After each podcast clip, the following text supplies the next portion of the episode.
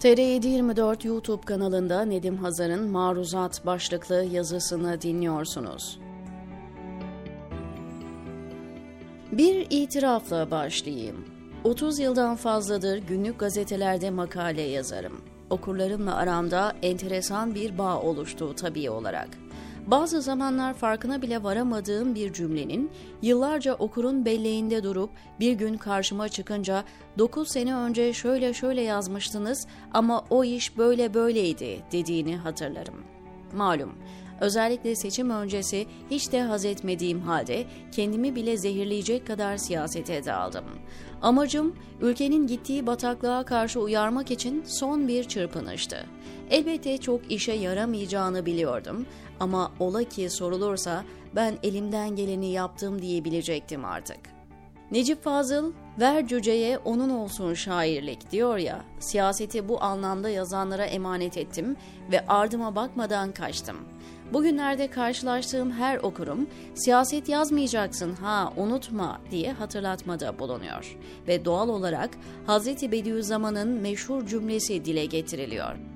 Bediüzzaman Hazretleri nedense en çok seçim meydanlarında çokça dile getirilir onun adını, eserlerini ve talebelerini dillerine dolayanların samimiyet durumları bir yana, üstadın mevzu bahis konuda en çok dillendirilen cümlelerinden birisi Euzu billahi mineşşeytani ve siyasedir. Hz. Üstad'ın bu cümlesini şüphesiz yine İslam terminolojisiyle bakarsak kim dedi, kime dedi, ne için dedi, hangi anlamda dedi, ne zaman dedi vesaire bağlamında değerlendirmek durumundayız. Ne ki her cümlesi derin anlamlar ve sadece sarf edildiği ortam ve zamanla değil, ileriye matuf dönemler içinde mana barındıran bir alimden bahsediyoruz.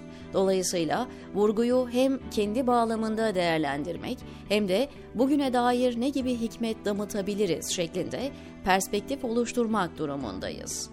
Cümleyi kendi bağlamında ele aldığımızda haricen ve siyaseten bu sözlere sığınanların çekiştirip eğip bükmesinin aksine anlam ve kasıt belli hatta kesindir. Bediüzzaman bu cümlesiyle kulluğun ve müminliğin tabii neticesi olarak bir istihazede bulunmaktadır.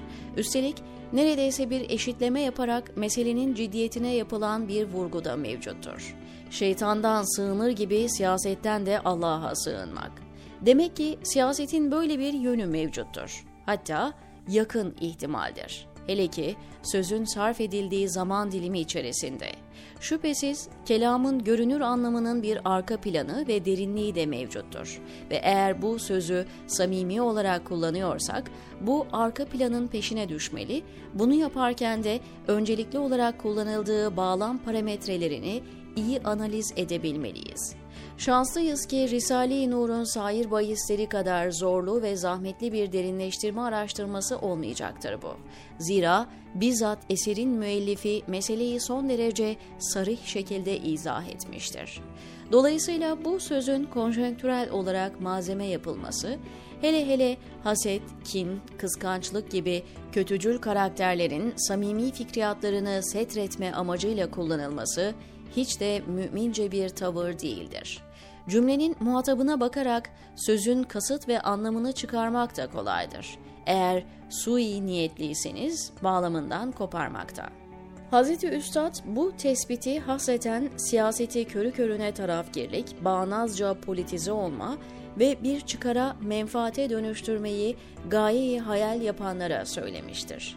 İster profesyonel anlamda siyaset üreten kesim olsun, ister bizzat Risale-i Nur Rahli tedrisinden geçen talebeler olsun fark etmiyor. Cümlenin siyaseti yukarıda bahsini ettiğim şekilde anlayanlar için kullanıldığı kesindir. Mevzu bahis istiaze yıkılışıyla dünyada bir hercümerce sebebiyet veren, Osmanlı Devleti'nin bakiyesi üzerinde kavramların birbirine girdiği, doğruyla yanlışın aynı askıda tutulduğu, felsefenin putlaştırılıp ideolojinin yeryüzünü esir almaya başladığı, her türlü fikri hezeyanın ve kişilerin tabiri caizse tanrısallaştırıldığı bir dönemde yapılmıştır. Modernitenin dayattığı tercihlerle kavramlar igdiş edilmiş, Öncelikler alt üst olmuş, bahtsız ve koyu karanlık bir dönemdir bu.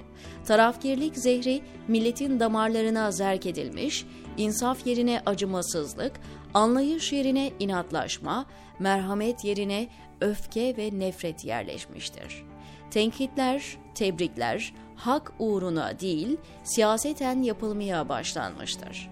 Bediüzzaman ise bu dehşetli bozulmayı bizzat örnekleriyle müşahede edip, böylesi sert bir uzaklaştırma cümlesi kurmuş, kalın bir kırmızı çizgi çekmiş, ciddi bir tenzilde bulunmuştur.